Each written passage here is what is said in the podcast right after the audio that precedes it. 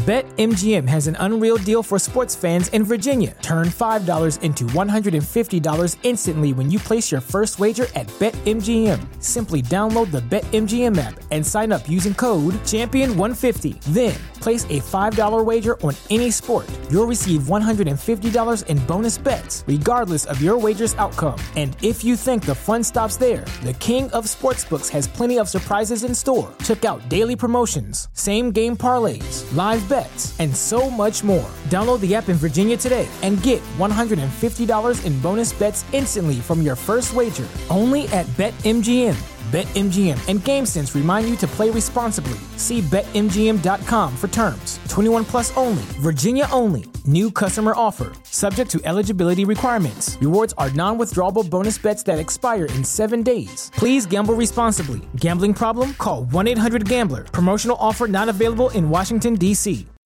Are you tired of the same old pro wrestling? Then check out the amazing action on Powerslam.tv, the biggest indie pro wrestling channel in the world. Get over 4,000 hours of the best pro wrestling events from over 110 of the biggest names in the industry from over 15 countries around the globe. Get your free trial today at Powerslam.tv. The following is brought to you by the Social Suplex Podcast Network.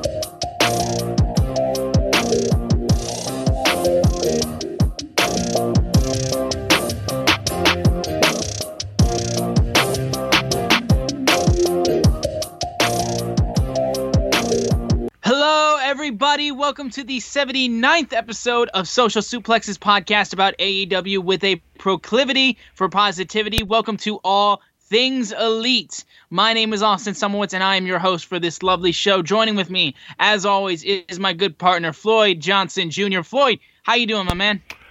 I'm up and down. Uh, COVID starting to annoy me. Uh, yeah, uh, my football game. Uh, I'm a Chiefs fan, and it looks like both teams had a positive test this week, so my football game got postponed. And as we're talking right now, my Florida State Seminoles are playing a college football game, and uh, we just started a freshman quarterback, and I'm like really excited about him, and he throws an interception for that is returned for a touchdown. Like literally, as I said, go, it happened. Oh gosh. So uh, that was annoying. But other than that, I mean, life's good. I really don't have any complaints. I work at home, blah, blah, blah. You know, good stuff, good stuff, fortunate. But on Saturdays and Sundays, reality goes away for a little while. And I can think about all the positive stuff in my life. And, you know, I'm the proclivity for positivity. So Saturday, if, you know, football teams that I don't play for and have no control over don't win, it does put me in a bad mood for a few hours. I know it sounds ridiculous because I am an adult, but it's a thing. It, it it's a thing. And it's like- Considering considering how some fans react when their team loses a football you cut out, Austin. Are you gone? Did you die? of a uh, oh, are you, can you hear me? I can hear you now. Uh, Oh, you- hello. you- yes. Okay. Can you hear me? Weird. I don't know. I don't know why that happened. So it said considering, and then you went out. So repeat Yeah, that, well, please. So considering the fact that most NFL fans, when their team loses, have a lot more freakouts than just being slightly annoyed and kind of upset. Like that's not even that reason- unreasonable for you to be like, "Oh man, I'm annoyed that my team lost." I would say f- five years ago, I used to throw f- just flat out fits. like don't talk to me, blah blah blah. Go in another room and shut the door. As I've gotten older, I have matured, and it, it, I still get angry. Don't get me wrong. And it's funny because you know me and my personality. I'm not an angry person. So my wife didn't know how angry I could get. So I meet her, we move in, and you know it's kind of towards the end of college season, beginning in the middle of football uh, NFL season, and I was okay. And then she, then we lost like a game I didn't think we should lose, and I kind of snapped. And she had never seen me angry.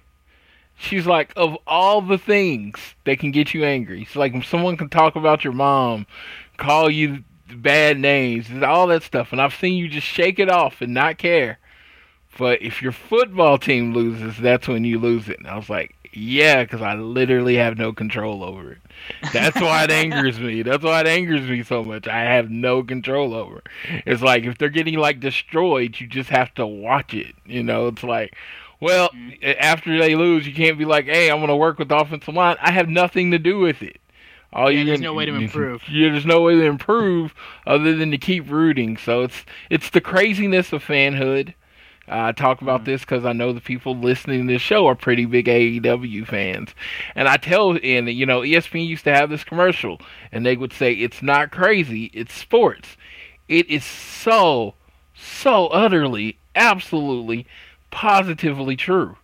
It's like I consider myself a sane person. But when 18 to 22 year olds don't play a sport that uh, play the sport the way I want them to do it, I get really, really, really pissed. Yeah. Hey man, I mean like considering considering like some I I can only imagine what certain fans are thinking right now. Like I'm a while I'm from Detroit and I support my Vi- my Detroit Lions even though honestly at this point I'm kind of rooting for them to to just tank because I want Patricia and Mar- uh, and Quinn gone. My Vikings are 0 3 and I'm not okay with that at all. So it's it's it's com- it's completely reasonable, but just not when people start breaking shit and, or fighting people because I've seen videos of that and it's just like, come on, man.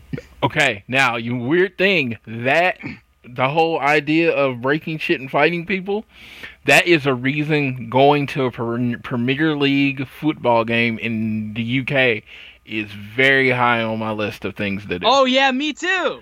Yes, it's like I do, I'm not the biggest soccer fan ever or anything. I barely understand the game, the intricacies, but I understand crazy fanhood. And I want to be. As soon as I saw that's a thing that happens, I was like, I want to be around those people.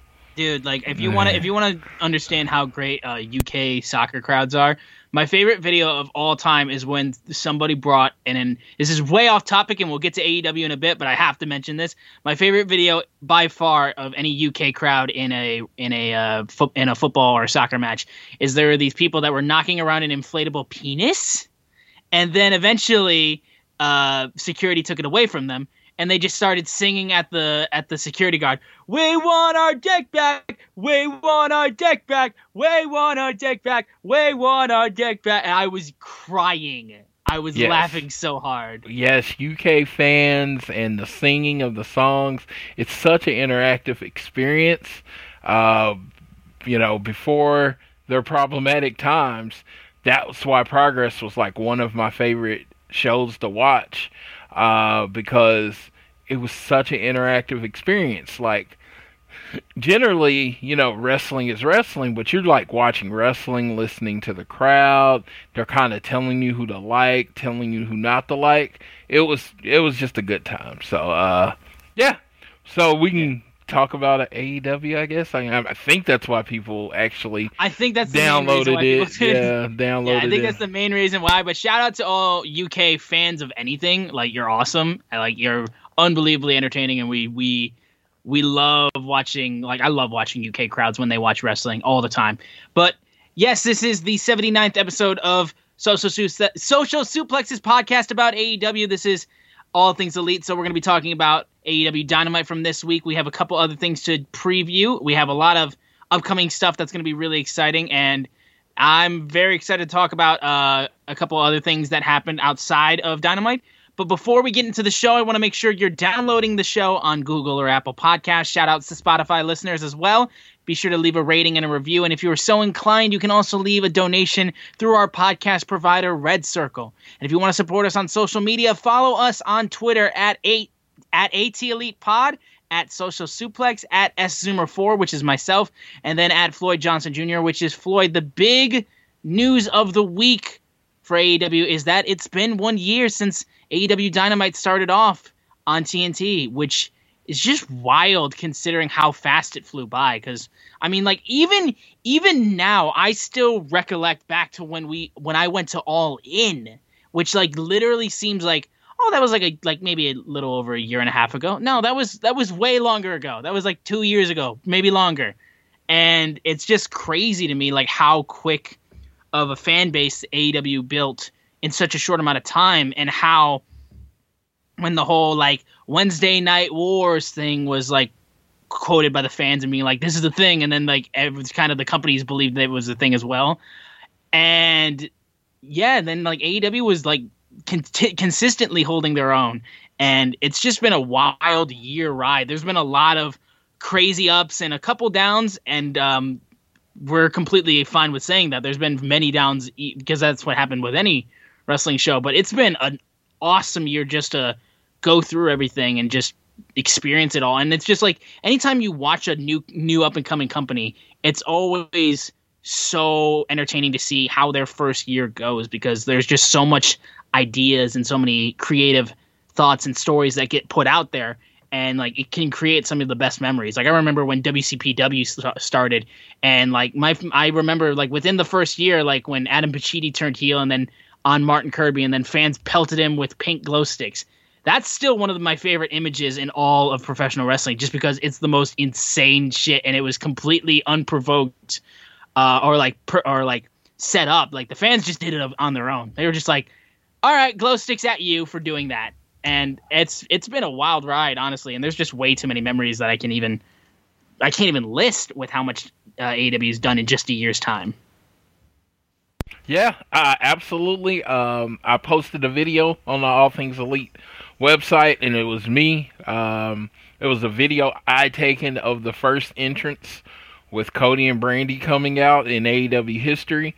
And if you if you actually go to Dynamite on TNT, or if you have a copy of that first show, you'll see Cody come out, and then you'll see me. Floyd right in the screen, my big ginormous head uh, looking right at you, and it was like I was, you know, part of history. I mean, it was one of those things. I flew, I flew into DC uh, that day for the show when it had some sh- uh, Shake Shack, and then went to the show and basically flew out the like first flight out the next morning. It was just. It was something I had to, you know, I was somewhere I had to be, something I had to do. One year anniversary, I was just proud to be a part of it because you know my uh, first trip to Chicago, first trip to Chicago ever in my life. Chicago's a city I always wanted to go to, but the first time I ever went to Chicago was uh, the being the elite crew. Uh, it's Cody, Bucks, Kenny, Hangman, and Redacted uh we're at the we're at the the shop PWT shop and they were doing you know photos and autographs and I went to that right and that's when you kind of started hearing the rumors of you know they're going to do their show right then the fact that they did their show the fact that they did it it was like wow okay they pulled it off and I went to All In, All In weekend. Me and you didn't even know each other. We were both there. We didn't even know each other. Uh, so uh, that was that was crazy, and we were both there. And Cody won the NWA title, and then the main event, which everybody's like, "Oh, it was missed time," but it was so perfect because it was a sprint. Rey Mysterio was in the main event of All In. yeah Crazy, right? so And was the- kota ibushi Kota Ibushi and you know Okada was on the show. It's like it's funny because as much as it kind of sucks. You know, in New, New Japan and ROH created their own competition. Yeah. They, uh, they use they use New Japan and ROH guys to create the next big company in uh, wrestling. So um, yeah, then you started hearing the rumors of you know they're going to start their own company, and then Jr. is included. And Jr. is like, no, I'm not starting my own company. You're crazy. January, January. Yeah. yeah, and then you found out Jr. and Chris Jericho were in it from the beginning. But it's just like so much that's happening. I just love AEW. I thank God they exist.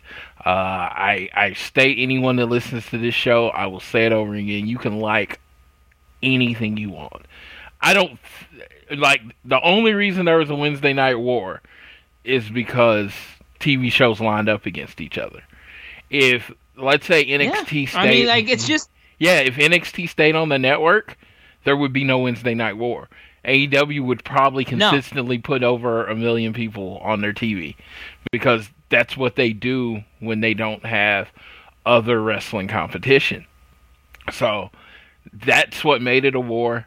I don't care. I like I'll tell anyone.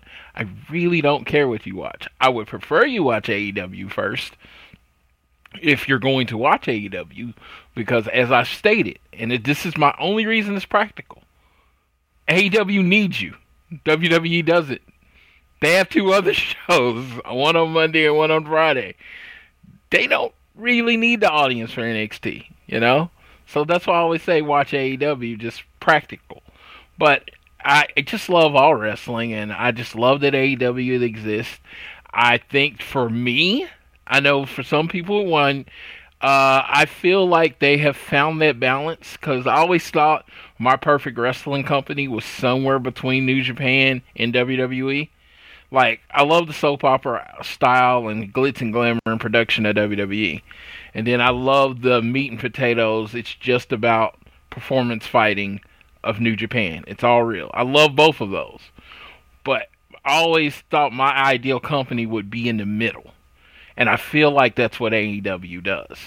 They are all about the performance fighting, and, you know, it's about the belts, it's about wins and losses, it's about all those things I love, you know. But then you do get some of the soap opera too, like the butcher's gonna kill, you know. I mean, uh, excuse me, the blade is gonna kill QT, and we we all know it's coming, and we're just kind of waiting, you know. And it's just like you do get that soap opera enough, but yeah, I just I just love it. I could honestly, we could have done a whole hour show just on the one year anniversary of Dynamite, but I'm just gonna stop now because you know you got to know when to say when.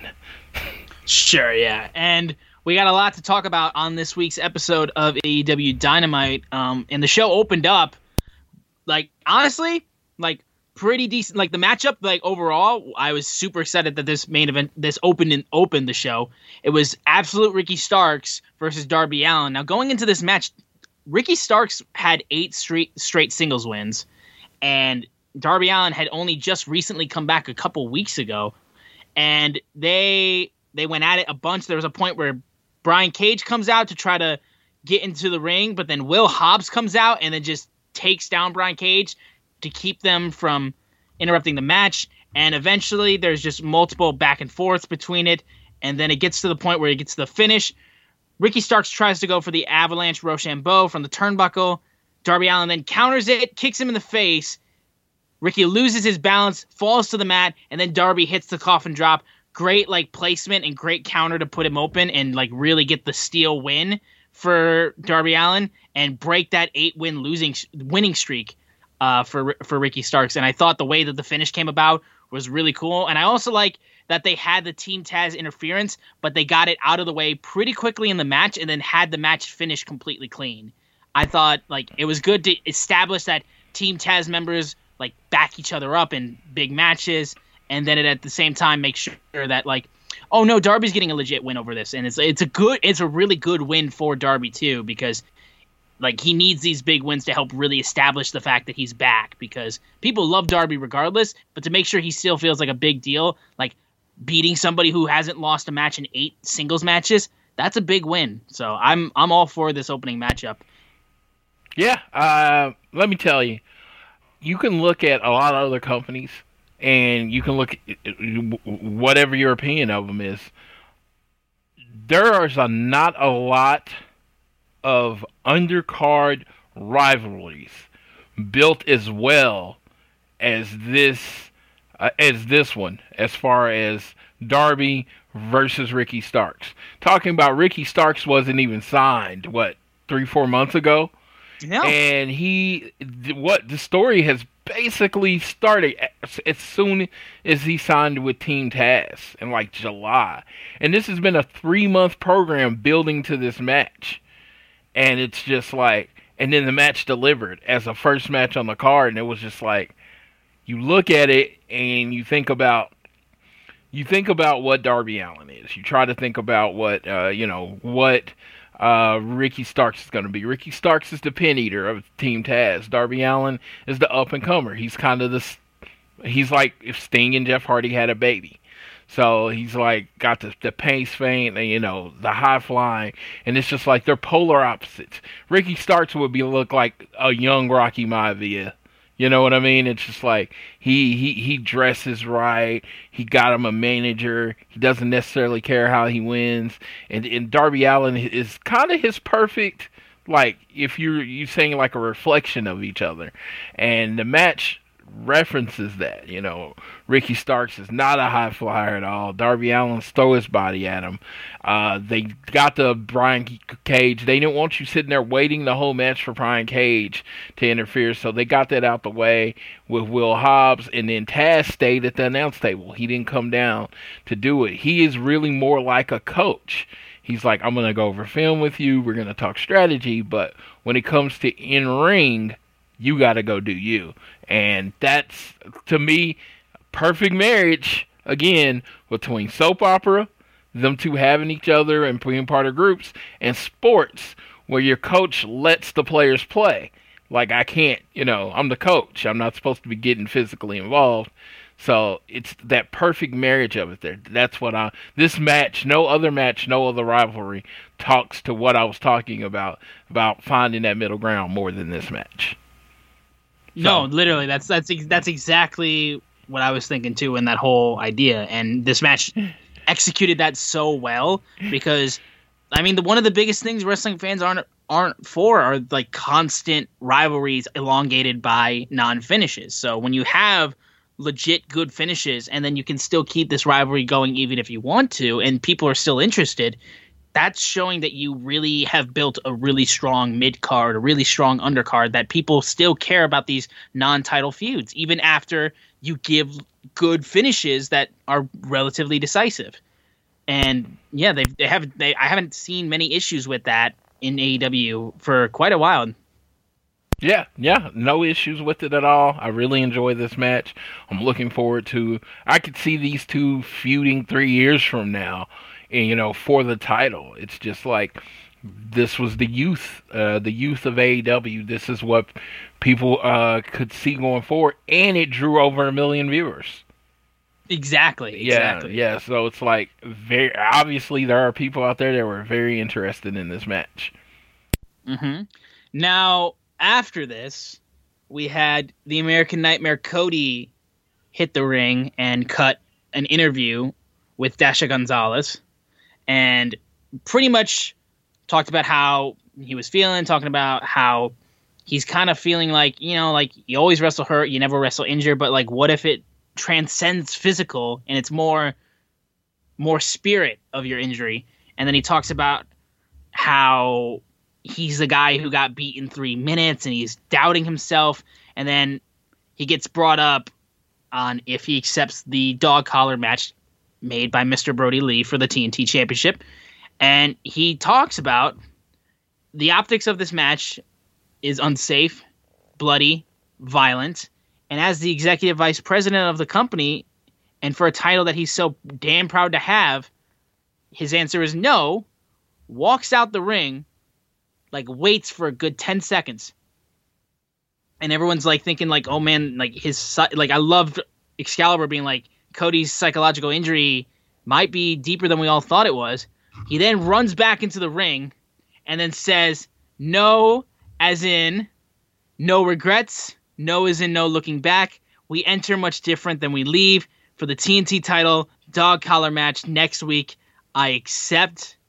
And that's when Mr. Brodie Lee comes out with his with his Dark Order brethren, and then they just start brawling.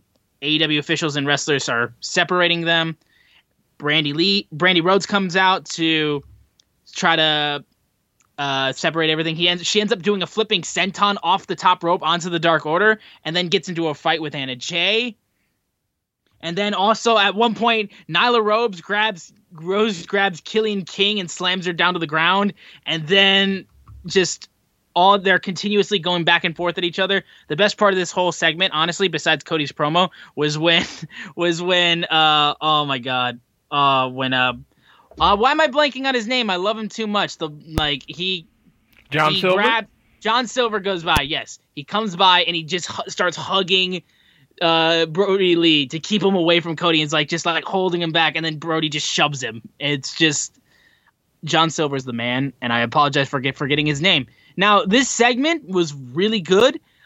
The only things that I had like nitpicks on was that I really don't know what was the need to fit in a Nyla Rose Kilynn King spot because it really just kind of stuck out like a sore thumb because like Brandi and Anna Jay makes total sense because it relates with the Nightmare Family versus the Dark Order. That's completely fine. But Anna Jay, but Nyla Rose and Kilynn King have nothing to do with this whole segment, and then they just like, like, oh, our feud started, boom, and it just seemed like okay, they're gonna be fighting soon. Like you couldn't have done that in like a backstage promo. Like why all of a sudden are they fighting in this whole brouhaha? Like I get it, like like everything broke down and then Nyla Rose saw an opportunity. Like I get that for story reason. It just came out of nowhere and like just kind of threw me off as like the focus was all on the dog collar match and then all of a sudden, oh yeah, Nyla Rose and uh Kilynn King are gonna like I thought you could have just given them their own segment to build that match and like build that like what's gonna be happening. But other than that, this this segment was great, but that's pretty much the only nitpick that I have with it. So let's go through the segment. Cody Yes, Cody promo. fan. Cody promo. Uh, great as usual. Uh, okay.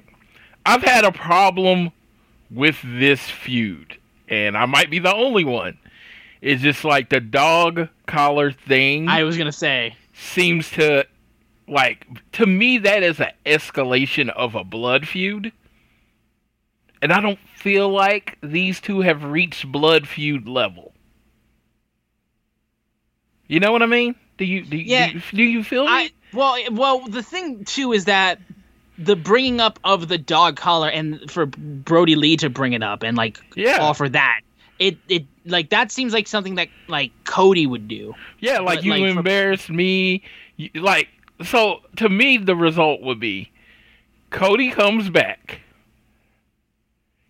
challenges Brodie Lee. Somehow nefarious means whatever kind of creepy shit. Cody beats Brodie Lee by count out or some crap. Doesn't lose the belt, but uh, beats him in a weird way. Brodie Lee feels Cody was running away from him. Then he say dog collar. Or Brodie Lee gets counted out on purpose. And Cody's like, oh, Brodie Lee's losing to Cody and then gets counted out on purpose. And then Cody says, hey, dog collar match, right? Usually it's an escalation. Dog, dog collar match. I don't feel like this is escalation. It's like Brodie Lee beat the shit out of Cody in three minutes. Okay, the next step is a rematch. It is not to escalate the feud to a dog collar because to me, even with his wife getting beat up by another and his friends getting beat up, okay, again, Cody would be the one to introduce the dog collar or a cage or something like that. It just did. It just doesn't feel like I said. It feels weird. Second yeah, and I, I, I think, I think, yeah, that was gonna what I was gonna say. While the way that the match came about, like I thought, could have been handled a lot more, a lot better for it to make way more sense. Like I'm like, it's just yeah, that's that's the only thing with the segment. Like the segment by itself was great, but just the way that we got here, like, Yeah. could have been handled way better. And then that's what I was going to say, building on that. So Cody cuts his promo, then he walks away. So second thing, this this runs into my second thing. He walks away, and I was hoping he just walked away because then you know you over the next few weeks, Brodie Lee's calling him a little bitch, blah blah blah, and again that builds more into the dog collar match, and of course you do the dollar, dog collar match at full gear. So you can have all the blood and all that stuff, you know what I mean? And you don't have to worry about, you know, like ratings and shit. I cuz I don't know how well this is going to go off on cable TV. That is that is a good point. Yeah, so I don't know how well this is going to go off. We're going to see. So, and it's like, again, this is not me doubting Cody. I think in the end, they're going to do the match. It's going to be fine. But what do what is the word that I overuse when talking about Cody? What does he bring? I mean, like you can say it better than I can. Gravitas. There And I go. feel like this match doesn't have gravitas. That's the thing Cody brings, and this match doesn't have it. and for him to like this is his return yes. that like yes. that it- match doesn't have it. yeah, it just doesn't feel it. And this is a person that gives Cody every benefit of the doubt ever. But if somebody's like, well, this feels forced, I'm like, yeah, it feels forced. I can't even argue. I can't even do my FTR flip everything around to the way that it works out to my advantage thing on it. Because, yeah, it feels kind of forced. It's like, it feels like, hey, I want to do a dog collar match, so we're doing a dog collar match. That's what it feels like to me. I mean, yeah. it just feels like, oh, yeah, we'll make Yeah, it work. like- it's like, okay, do- we're, we're gonna do a dog collar match in three weeks. We're gonna make it work. I get that they want to like get a really big match for a TNT main event, Yeah. and that's fine. But like, I don't feel like with a match like a dog collar match, like you're not going to be able to go as far as you want to. Like with Yeah. Cody and his Southern wrestling ways, like Yeah, I don't know unless somebody something was said to Turner Broadcasting and they were able to be like, listen, this is what we're gonna do, like, and they were cool with it. Then like yeah. I don't know, maybe But maybe I- something was was talked about. Maybe they have a lot more uh, faith and um, trust in Cody and the guys to be I able just- to do something like this on cable television. I don't know. I just feel like this should be Cody Brodie too. I just think this should be a regular wrestling match, Cody Brodie three. and then we get to Cody Brodie three, which is a dog collar match. there you go. It just I mean, feels it feels rushed. And like I said, I don't talk, you know, and a lot of people might take this as negative because if it's not, I'm just trying to be like very, very honest with my feelings, even as a Cody fan that wants to watch him wrestle every week and was very okay with the open challenge. This type of match feels rushed. Yeah, I, it's just and like it's Yeah, so it'll. I'm sure it'll turn out well. But Yes. yeah, it just doesn't feel and then as like on point that it should. Brandi coming out flipping. I thought that was awesome. The big break of breakaway. Another even thought for the second match. God, Brandi comes out. There's a brawl. Anna Jay jumps in next week or this coming up week. Cody and Brandi versus, you know, Brodie Lee and Anna Jay. That would have been a good match, right? It's been nice to see Brandi back in the ring. Too. Yeah, yeah. It's like oh the the color. So I think we might honestly gut feeling, bubbled gut feeling is I think we're gonna get that mixed tag at Full Gear. Which it's it's yeah. It, it seems like those matches Those should be swapped. swapped. Dog collar match at a pay per view. Amazing idea. Mixed tag at a pay per view. Again, I'm gonna like it, but unless you're adding something to it, maybe it's a mixed tag in a cage. Maybe. But it just don't feels well, like I said, it just feels like I said, this match I'm very excited for Cody to wrestle. I know it's going to be bloody. I know it's going to be sick and disgusting. I'm, I'm going to love it. I'm going to love this match. I know I am. But it's just, it's just me being honest. It just feels out of place. They might make it work. We will see. Now, before we get into the next segment, um, so like, did you have the same feeling about the Nyla Kilynn King spot like that I had, where it's like just kind of like, why not just give these two their own segment to build their match that they're supposed to have? Oh, um, I honestly didn't really have a problem with it. Nyla Rose does seem like the person that's supposed to be there to break up a fight and would just start another fight. Yeah, and again, I think it makes sense, but at the same, it makes sense, but at the same time, I was like, if you want to build that Yeah. match for next week, Like Nyla's not. I'm not. not give? I'm yeah. not. I'm not security. I'm here to break bitches. Oh, yeah, I know. Oh, I know. no, like I said, it did seem like now that you mention it, and then I'm like playing it in my head. I'm like, yeah, that was really out of place, wasn't it? It's like, why did why did they do that? It's, it's like if you want to build that match and make sure people are into it, like Yeah. why not give it its own segment? yeah, absolutely. That's that's just my thought. I mean, I'm sure the match will be great, and I'm sure that they'll like make it seem like seem important. But like, like I just thought, like, just give them their own segment. You didn't need to stick it right into the brawl of a Cody Br- uh, Brodie Lee feud. Like, it just seemed out of place.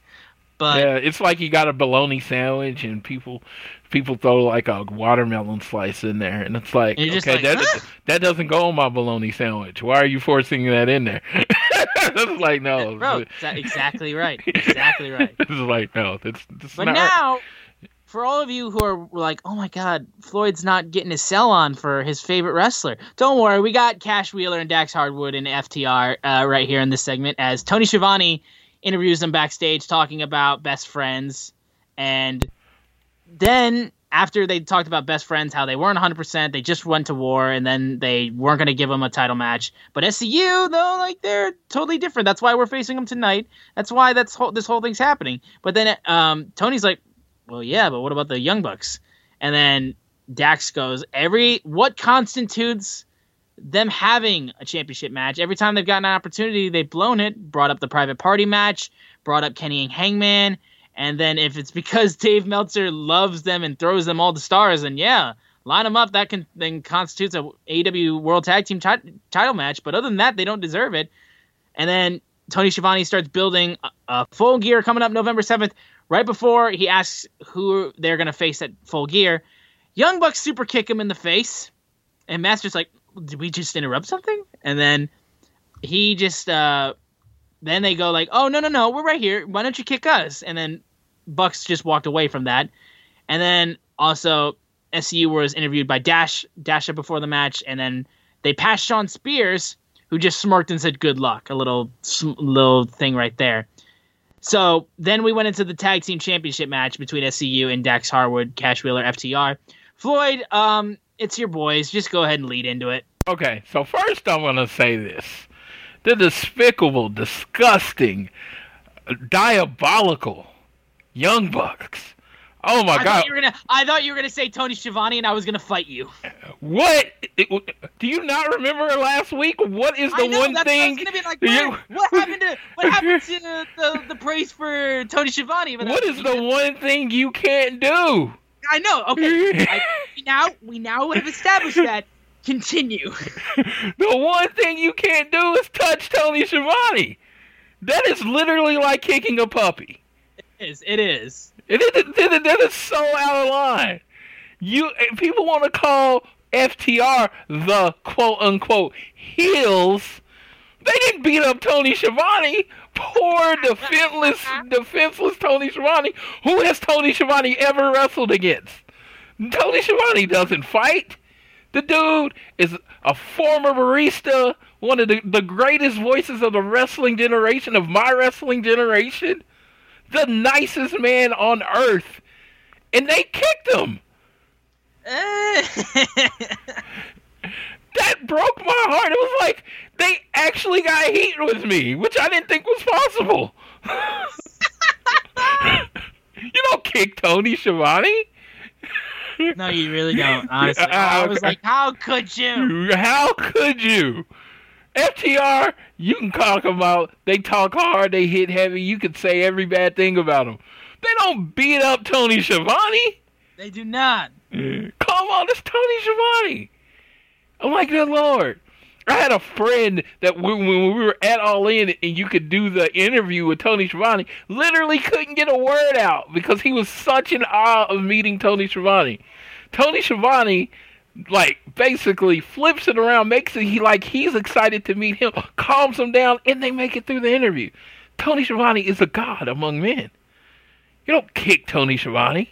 That's, No. that's just messed up.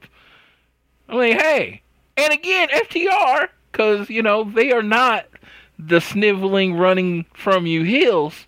They say, hey, why don't you kick us? We're right here. They're just kicking Tony Schiavone for no reason. All right, we can move on from that. Just know, Young Bucks on my shit list right now. Then, then FTR comes out and Shawn Spears is there because Shawn Spears was just in the back trying to hang near FTR, hoping some of their greatness rubs off on him. I get it. I, you know what I would do it to do. You know, when you want to be elite, you hang around. You know, elite tag teams. You know, and since the Young Bucks call themselves the elite, but don't really act elite like the FTR uh, the, you know, he was just back there. Then he sees Shawn Spears. I mean, he sees Scorpio Sky, and he say, "What's up?" I saw all the tweets that Shawn Spears was going to get involved. Oh, whoa, whoa! TR doesn't need all of that. FTR, so they're getting a match with SCU, the former tag team champions. And then, you know, Chris Daniels comes down to the ring. Oh, I have no reason for him to be down there, but he's down there. And then he trips. He trips when FTR takes face, and the referee had to kick him out. Can't believe that. Oh my god. So uh, they they didn't have an amazing match. Now I don't generally when FTR is in the ring, I don't put over people, but Frankie Kazarian, they need they have to find something for him Oh yeah. Because he's just so good. And it's one of those things that he's so consistently good, it almost at times comes off as boring because you know, he's just going to put on a really great match every time. But then sometimes when he's put in the spotlight, he's like he turns it up that extra notch to remind you how great he is. And it's like, dude, why aren't you doing more with him? Because he's kind of considered old, but the way he works, the way he moves, yeah, nothing old about that man.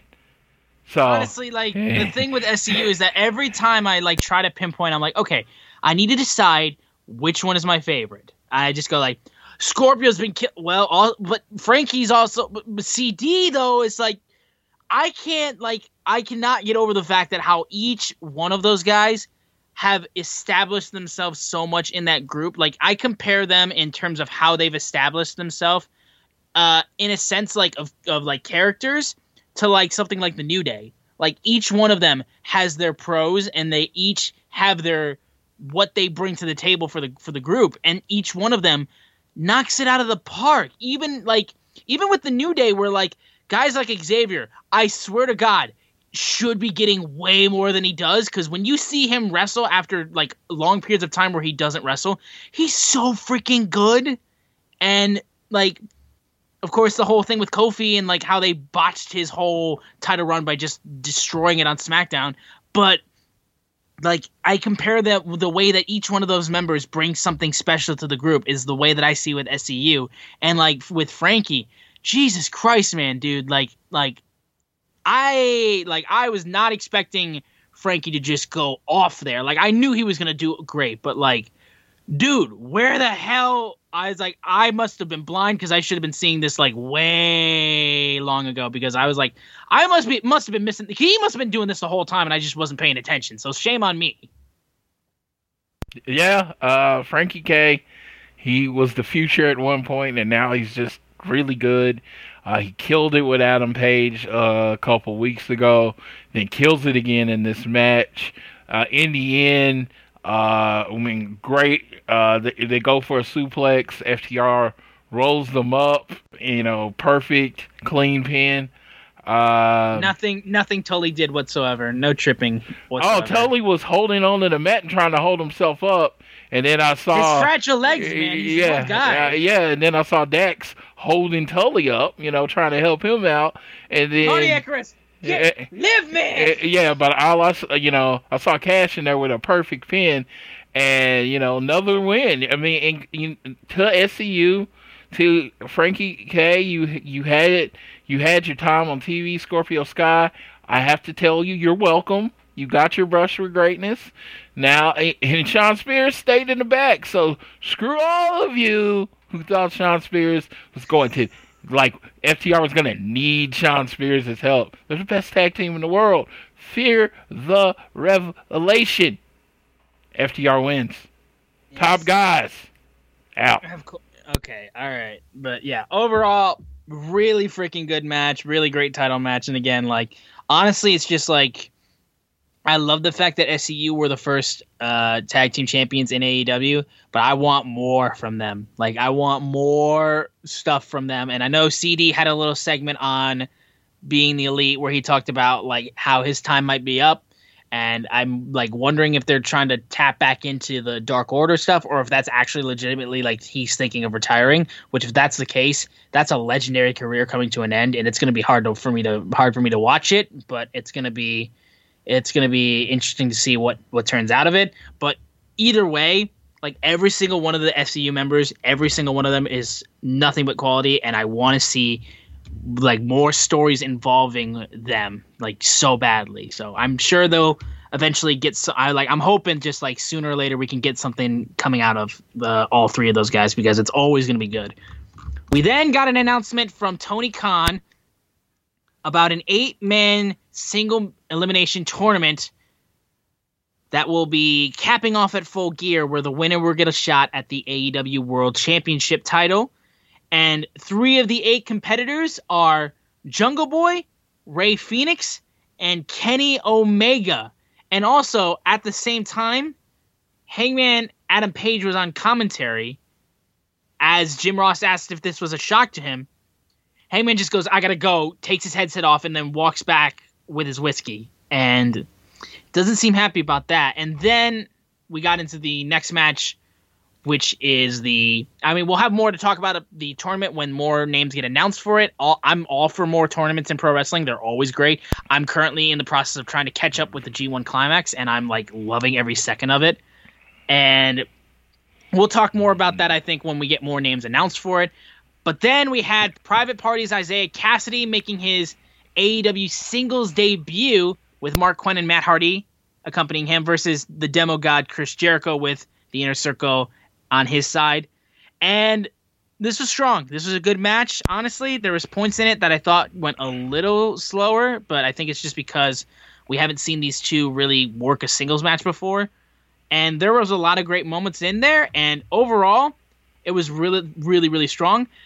And it was a good win for uh, for Jericho getting the Judas effect as uh, Kassidy springboarded right into the Judas effect. Great. I love how that move comes out of nowhere. Then after the match, after Jericho gets the win, Inner Circle tries to put a beating on Isiah Kassidy. Matt Hardy gets a steel chair, and then Marq Quen jumps to save uh, Isiah Kassidy. As they walk away, Jericho and Hager start throwing hands at Luther and Sen- Ser- Serpentico, which Taz talked about. They were a tag team known as Chaos Project, and they're undefeated as a tag team. So, and Luther's also one of Excalibur pointed this out too. How Luther is one of Jericho's er, earliest career rivals. Back when they were at Stu Hart's dungeon in Calgary, I had no idea about that. Thank God Excalibur knows everything there is about everything in wrestling.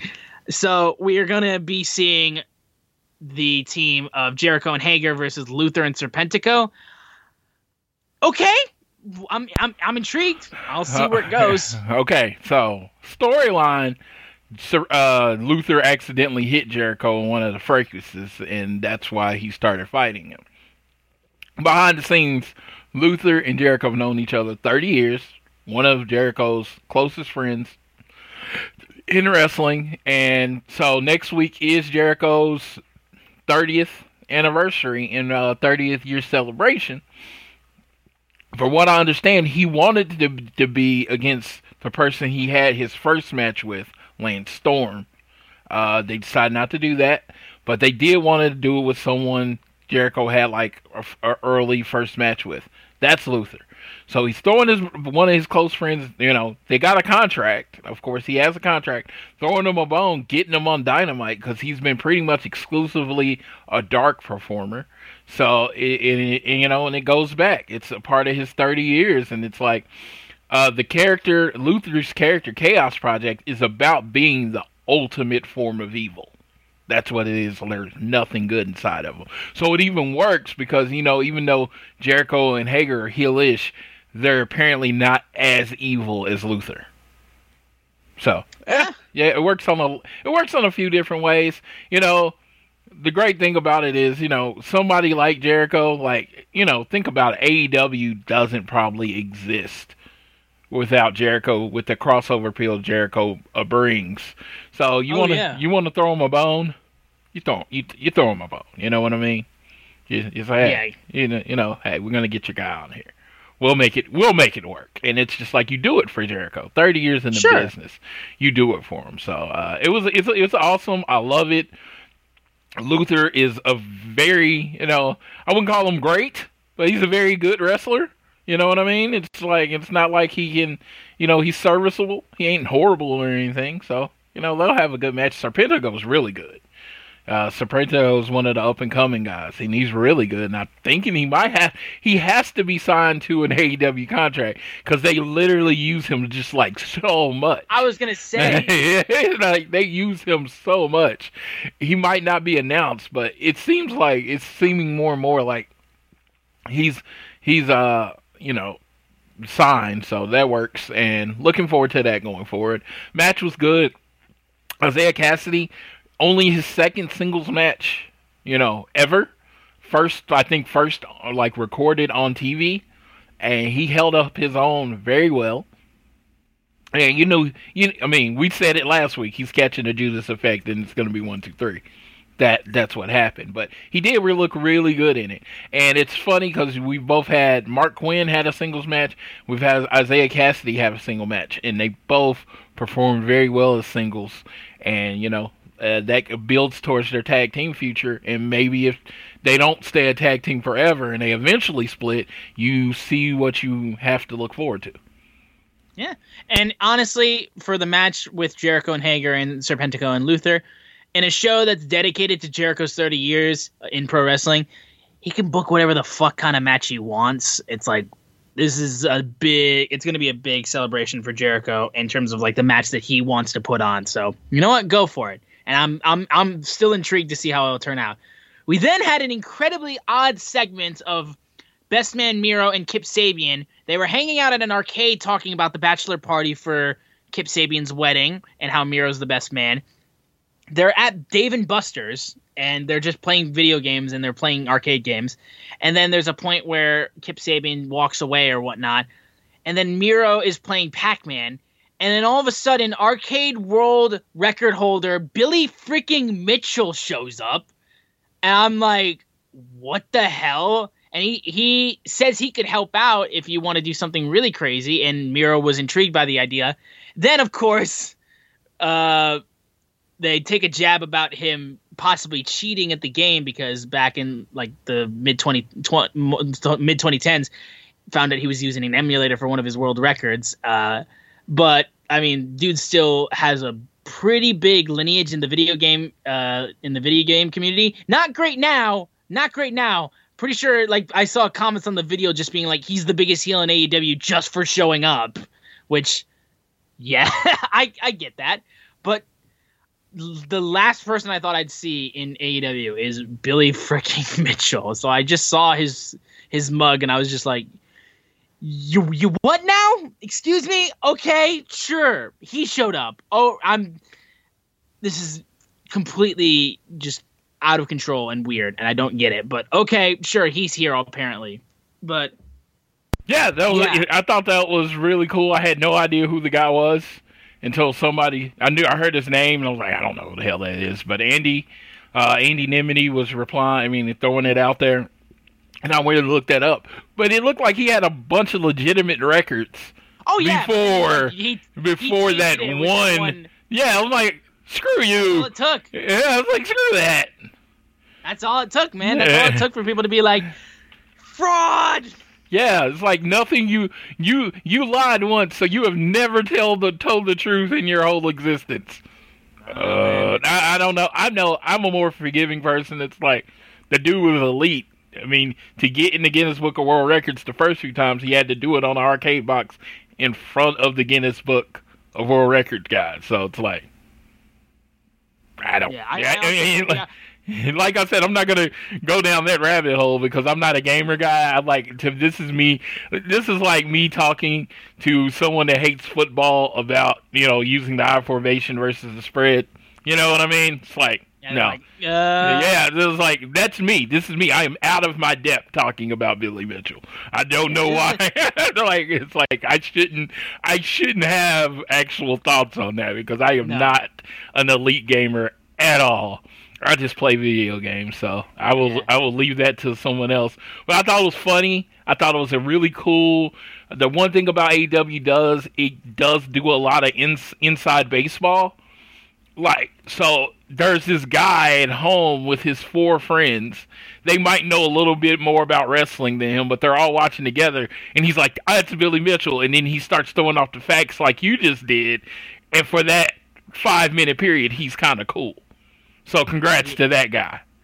You know what i mean? Yeah. I Like- say, honestly, also, I will say, uh, Billy Mitchell was already a heel when he tried to sue regular show for them like parodying his his likeness in an episode. That was fucking stupid. Like I was like when that whole thing broke down, and like I'm like one of the only people that actually remember that happened.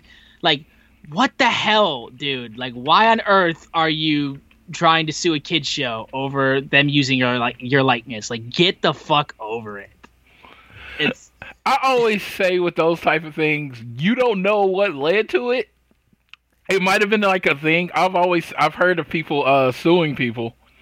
I've heard of people suing it, and then uh, uh, and then you'll find out that the person called Nasty used their likeness, and then they said no, and then they did it anyway. Yeah, if you do that, yeah, I'm gonna sue you. I don't care who you are. That's uh, what, what, what, what, however it goes, whatever. yeah, it's like Uh, I'm like, uh, yeah. If you, if you you do something shady, you know, No, but I don't know. Like I said, I don't know how the situation went down. It sounds messed up, you know. As for me, like you see the kids show, like, Yeah, seriously, like yeah, what the fuck? Yeah, yeah. It's like, But uh, either way, um, after this, there was a small little segment with FTR backstage interrupting best friends, calling themselves top guys and poking fun at them.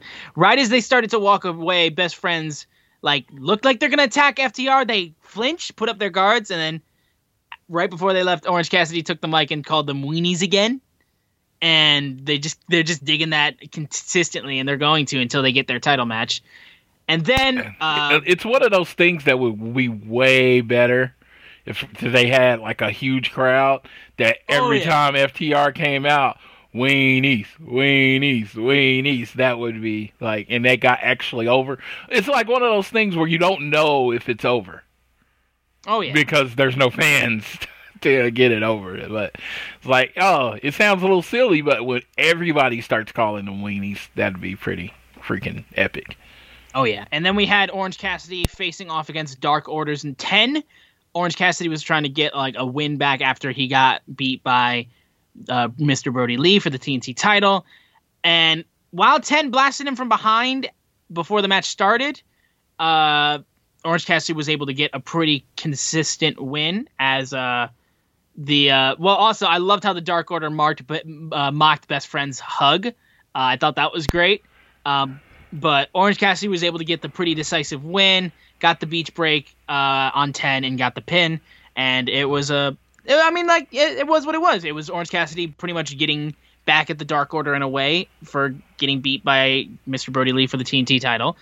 I mean, that's that's pretty much what it was, and it did that. Yeah, John Silver is a star, and you noticed No question. you noticed they trying to get him on TV more.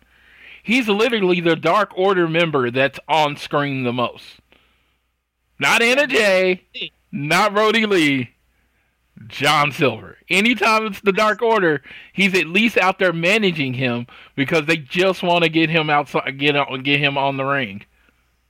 Speaking of John Silver again, um, my favorite being the elite, like the thing that's besides the consistent promos of Eddie Kingston cutting promos on like sweets, like like this. The, he he cut a promo on a pack of what was it? He cut a promo on a Sour Patch oh yeah, Kids. Sour Patch Kids.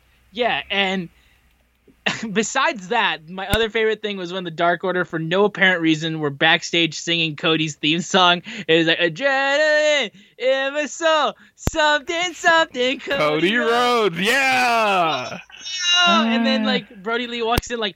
What the fuck are you guys doing? And he's like, "Oh, we were, we were singing your theme song. We were singing your theme song." He's like, you sing my theme like how the fuck does my theme song go? And they're just like, Mr. Brodie Lee, he is so handsome, and I'm just losing my mind.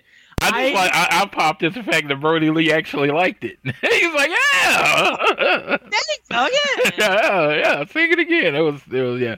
I laughed. Yeah, I don't like the, you know, making fun of Cody, but uh that part. But it's funny. John Silver, John Silver is hilarious.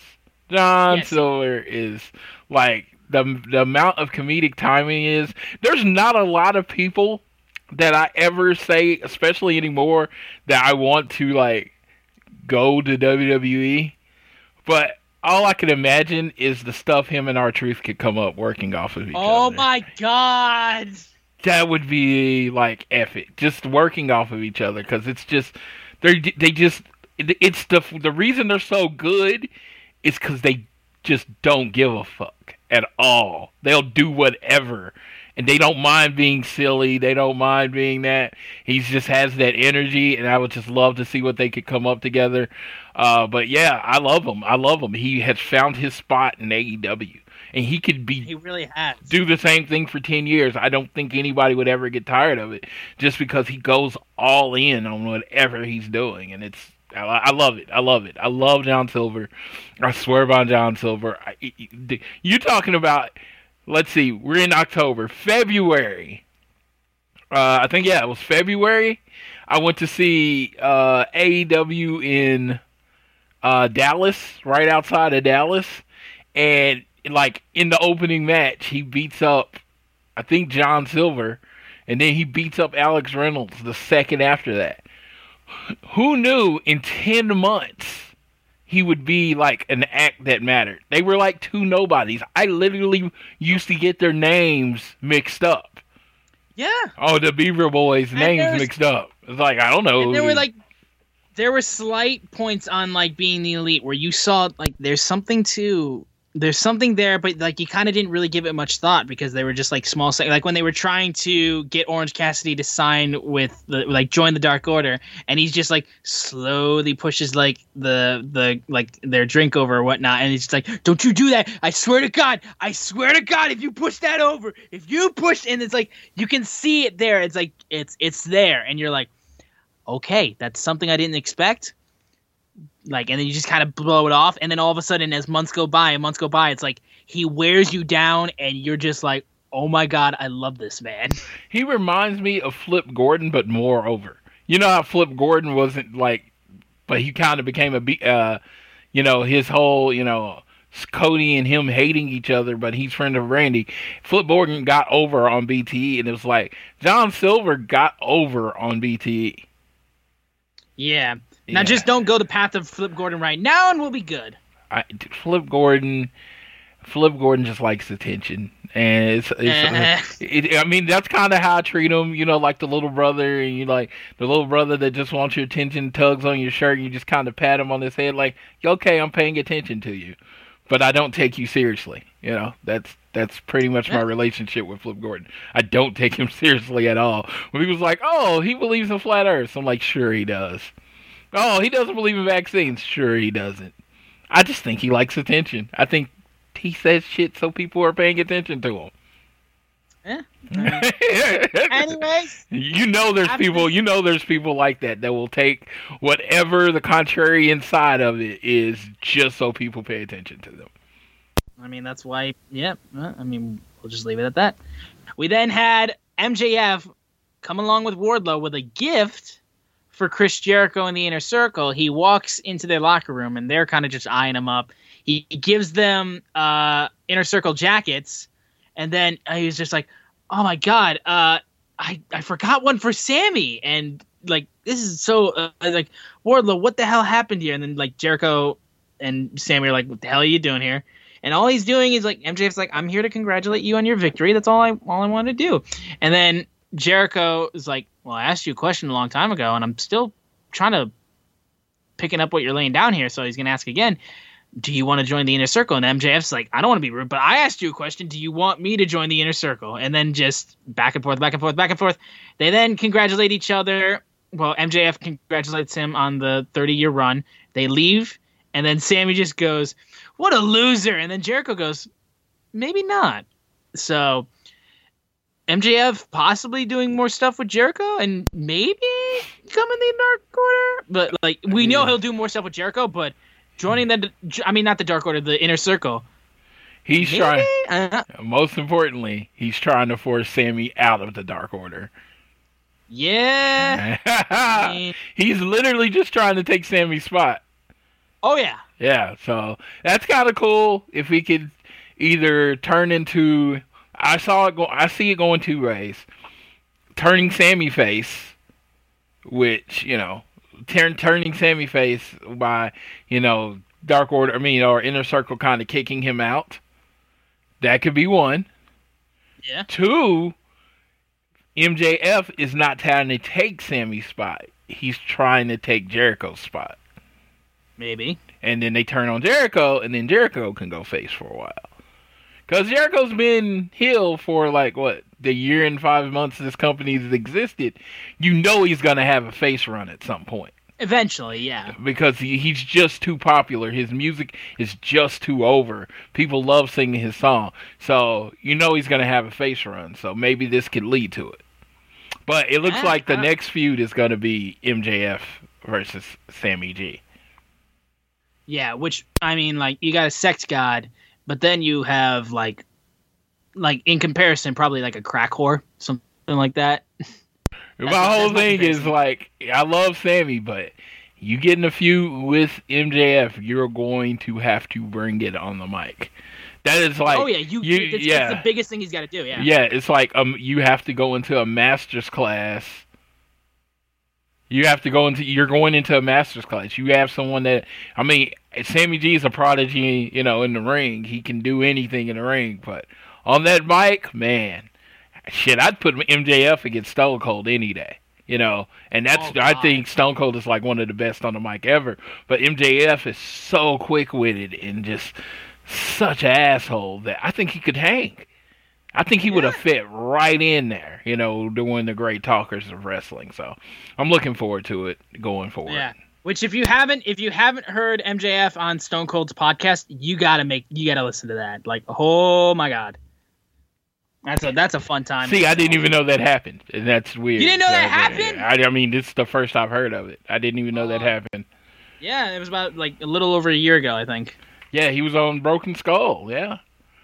Huh? That's awesome. There you go. Uh-huh. We then had the return of Dr. Britt Baker, DMD, to the ring as she faced Red Velvet in her first match after being out with an injury. She was like fully like working that heel persona. Like you could see like how like now she's really her character is, is she's really figured out her heel persona. And now she's really trying to get down her heel her heel tactics in the ring. Uh, after the match, uh, she gets her lockjaw finisher after she gets like a black glove from Reba, and then just really just starts digging in that lockjaw on Red Velvet to send a message to the women's roster. And like she's like, all I can say is like honestly, it just I'm happy she can wrestle again because it's like it's like having her on TV and having her be her heel persona and really work it is great. But now it's like I like you're seeing the first woman signed to AEW back in the ring. I'm I'm all for it, and it was just a good return. Like honestly, like it's Red Velvet got a pretty good showing in it, and like that's great. And like I'm sure people wanted to see a like her return be at all out like it was supposed to, but she's back. At this point, that's all I care about at this point. Oh, she and the thing is, she looked amazing. Yeah, She looked uh, she looked really good in her uh, role. It's like she got she has her moves set down. That's what she's gonna do. How she's gonna work.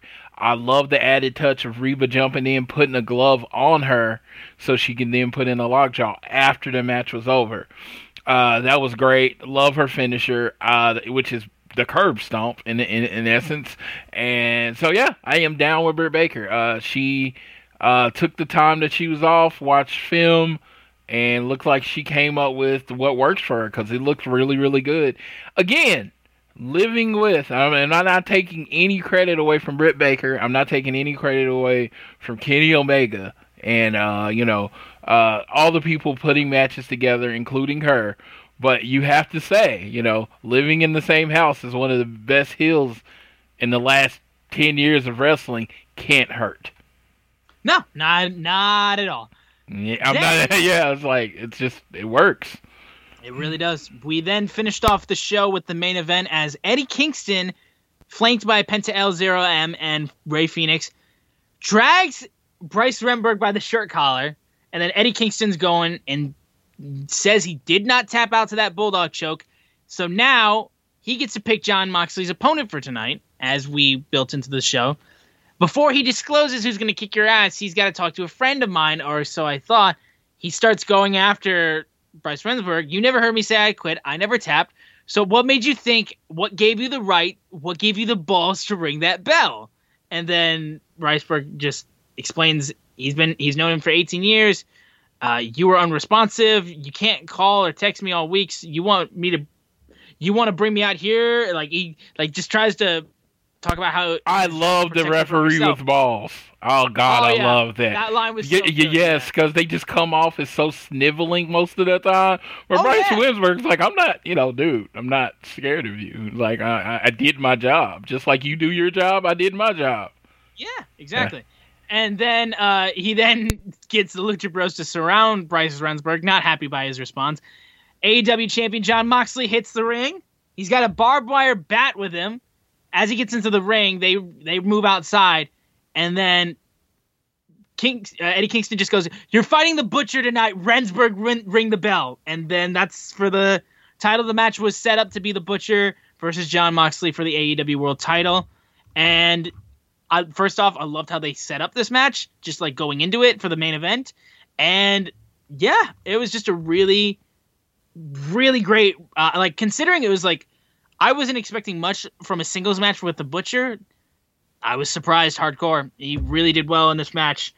And afterwards, Moxley hit the paradigm shift for the win, and then he hit the bulldog uh, choke on the Butcher and uh, Butcher actually tapped out. So he's really working that bulldog choke as one of his new finishes, and that was the finish of the show. And like, I like really strong way to finish it. Honestly, you can't really say too many bad things about it. It's just really, really solid main event. Yeah, um, the Butcher's only been wrestling like a few years.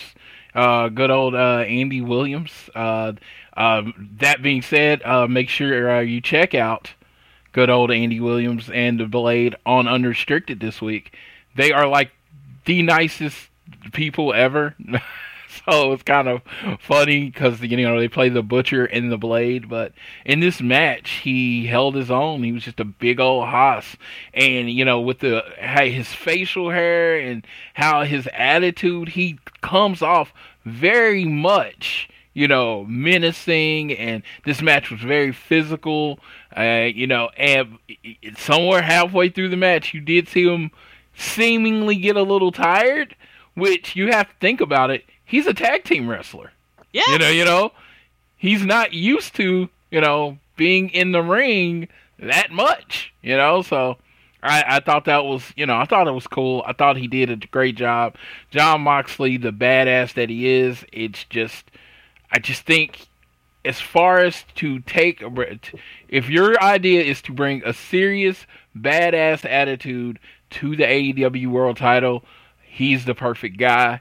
Uh, when someone beats him, whether it be Hill or another face or whoever beats him, it is going to put them over amazingly because they've done such an excellent job as building him as unbeatable. Oh yeah, and then that was the wrap for this week's AEW Dynamite, which really, really good show. I think honestly, like there was nothing other than a couple nitpicks I had. I didn't really have too much wrong with the show. Uh, I mean, like we we gave the Cody Brodie build a lot of hard, but that's just because we hold Cody's builds to matches and for big matches Yeah. to a lot more. I hold like, it to a higher, higher standard. standards. Yeah, I really do. He's deserved it. He's earned it. Every other match, I'm talking, you know, I'm talking from the beginning, the Dustin match, Shawn Spears match. It was like they weren't the main event of the card, but they felt like the best belt of the match. Then you go to Jericho, MJF, even the TNT title, and it's just like this, this, you know, you see the people You know, Brodie Lee is this guy and he's big and he's menacing, and I'm just like, it feels like they could have done a little more to make it bigger. Yeah, that's all. I mean, that's that's pretty much it, honestly. With that, now we gonna go. We're gonna go ahead and get into the preview for next week's Dynamite. But before we do that, I want to let you know that support for All Things Elite is brought to you by Manscaped, who is the best in men's below the belt grooming. Manscaped offers precision engineered tools for your family jewels. They obsess over their technology developments to provide you with the best tools for your grooming experience. And if you go and place an order and use the code SUPLEX in your order, you can get 20% off that order and get free shipping alongside it. Not one or the other, you get both of them. And Floyd Johnson Jr., my man, can always shout out Manscaped and tell you why they are worth a purchase. Yes, uh, I, I I usually put over the lawnmower 3.0, and that is the the crown jewel, uh, pun intended, of the uh, that is the crown jewel of Manscaped. But I'm going to talk about the crop refresher. I've talked about it before. It's deodorant for your balls.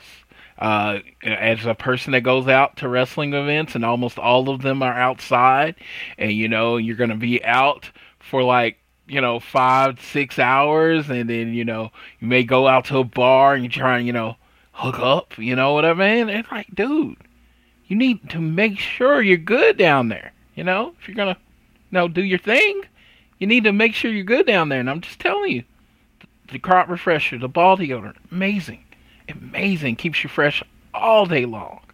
You know, carry a little bit around in your bag. Maybe you have to, you know, re up, but for the most part, it keeps you good down there. So definitely go to uh, manscaped.com, put in the code suplex, order some crap, 20% off. And by crap, I mean amazing things to make your balls glisten. And then you can uh then then you can go in, you can go out and you can go out with the confidence. Again, you can walk a little taller, move through your day. Yeah, and thank you so much to Manscaped for sponsoring All Things Elite. We really appreciate it. Going into the preview for next week's AEW Dynamite, the first Dynamite of October of 2020, we have Will Hobbs versus Brian Cage, and the FTW Championship is on the line. We also have FTR versus TH2 in a 20 minute brush with greatness match. Oh boy. We then have, of course, Jericho and Hager versus Chaos Project, with Luther and Serpentico for Jericho's 30th anniversary match, and then the dog collar match for the TNT Championship between Cody and Mr. Brodie Lee. Now, honestly, the match that has me the most intrigued is the FTW Championship match because holy shit, that ma- that title is being defended. So, Eh, yep. and it's Will freaking Hobbs that's getting challenging for it. So, And yes, I and you know my propensity and my love for my favorite thing, big men slapping meat, and that's what you're gonna get in this match. You got Will Hobbs. He's more of a traditional, you know, big man. He's gonna throw you in the spine buster. He's gonna throw you around, real physical. Then you got the freak of nature himself, the hybrid, the Swolverine, the FTW champion Brian Cage, who can hit you with he can hit you with a jackhammer and then hit you with a shooting star press because he's a freak of nature. And how they line up against each other is going to be great. It's going to be physical, and you just like you know, it's like you're gonna remember the uh, Keith Lee and Donovan Dijakovic matches, Oh, yeah. where yeah, that's where it seems like this could go. Will Hobbs is, um, you know, we might get a new FTW champion. You know, you know, I know it's not an official belt, but Taz is all about his title, and if you lose, you lose. So I'm looking forward to that. I, that's actually the second match I'm looking most forward to on a show that has my FTR on it and my Cody on it. Uh, yeah, so I'm looking forward to this show. Uh, FTR has Jack Evans again. Jack Evans, he's been wrestling forever, and I, for the life of me, don't know how he's able to do what he does. I uh, saw him at a show literally do a handstand and walk all the way down the ramp to the end, and then kind of flip up on his legs. Like, I was like, I, I I did gymnastics and I still don't know how he does that. Yeah, shit. He has no bones. Uh, and if anybody could out shit talk FTR, I, and it's and it's close. I'm not giving him the win, but it's close. It's Jack Evans because not only can he shit talk, he can do it with one letter and like not mess up. His alliteration skills are amazing. Oh yeah. Yeah, so I, ga- I give it to Jack Evans. I'm looking forward to him and then Angelico. And and Angelico is a more of a ground based uh, Mexican submission style, lucha libre submission style. So that actually kind of goes along with what uh you know FTR ground based style. So it's going to be a nice transition there. And of course the dog collar match, which two words fucking nuts. That's all I can say. I mean, I can't even tell you what to expect because I really don't even know what the rules to an AEW dog collar match are going to be. We just know it's going to be a dog collar match. Yeah. And also, we don't know what TNT is even going to let them get away with. But honestly, yeah, I'm I'm I'm thinking the show leading up to this is going to be really really exciting and uh overall that's everything that we've got from AEW. We've covered a couple things that we saw on uh, being the elite, covered AEW Dynamite, and we're previewing AEW Dynamite for next week. So that's episode 79 of all things elite in the books. Thank you guys so much for listening. If you enjoyed it, please make sure that you downloaded this fine show on Google or Apple Podcast.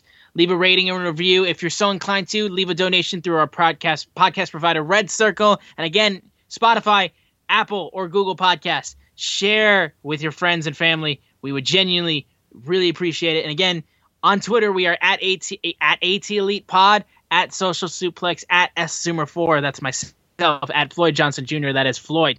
But that's all we have for this show. So it's just time for Floyd to take us home here. All right, I'm going to be quick. Uh, I'm going to thank everyone who has been listening since the show has started. Uh, like I said, a second, an hour, a minute, a download. We appreciate everything you do, and thank you. Uh, I will say, make sure I know the deadline to register to vote in most states are is October 9th. I'm not sharing or anything my political affiliation. I do think it is important to let your voice be heard no matter what side of the fence you're on. If maybe you're in the middle, maybe you're in the, you know, whatever you are. October 9th, make sure you register to vote for the uh, election next month. Make sure you're social distancing. We're getting more breakouts, unfortunately. You thought this thing was close to going away, but you're now getting more breakouts with different sports, and our president now has it, and it's just like that's unfortunate. My thoughts and prayers with everybody uh, that has been affected by uh, the coronavirus. But just make sure you're social, wearing your mask, social distancing, just following the guidelines. eh, you know, guidelines, because that's how you know show you love your family and take care of each other. Just want to throw that out there before I say this.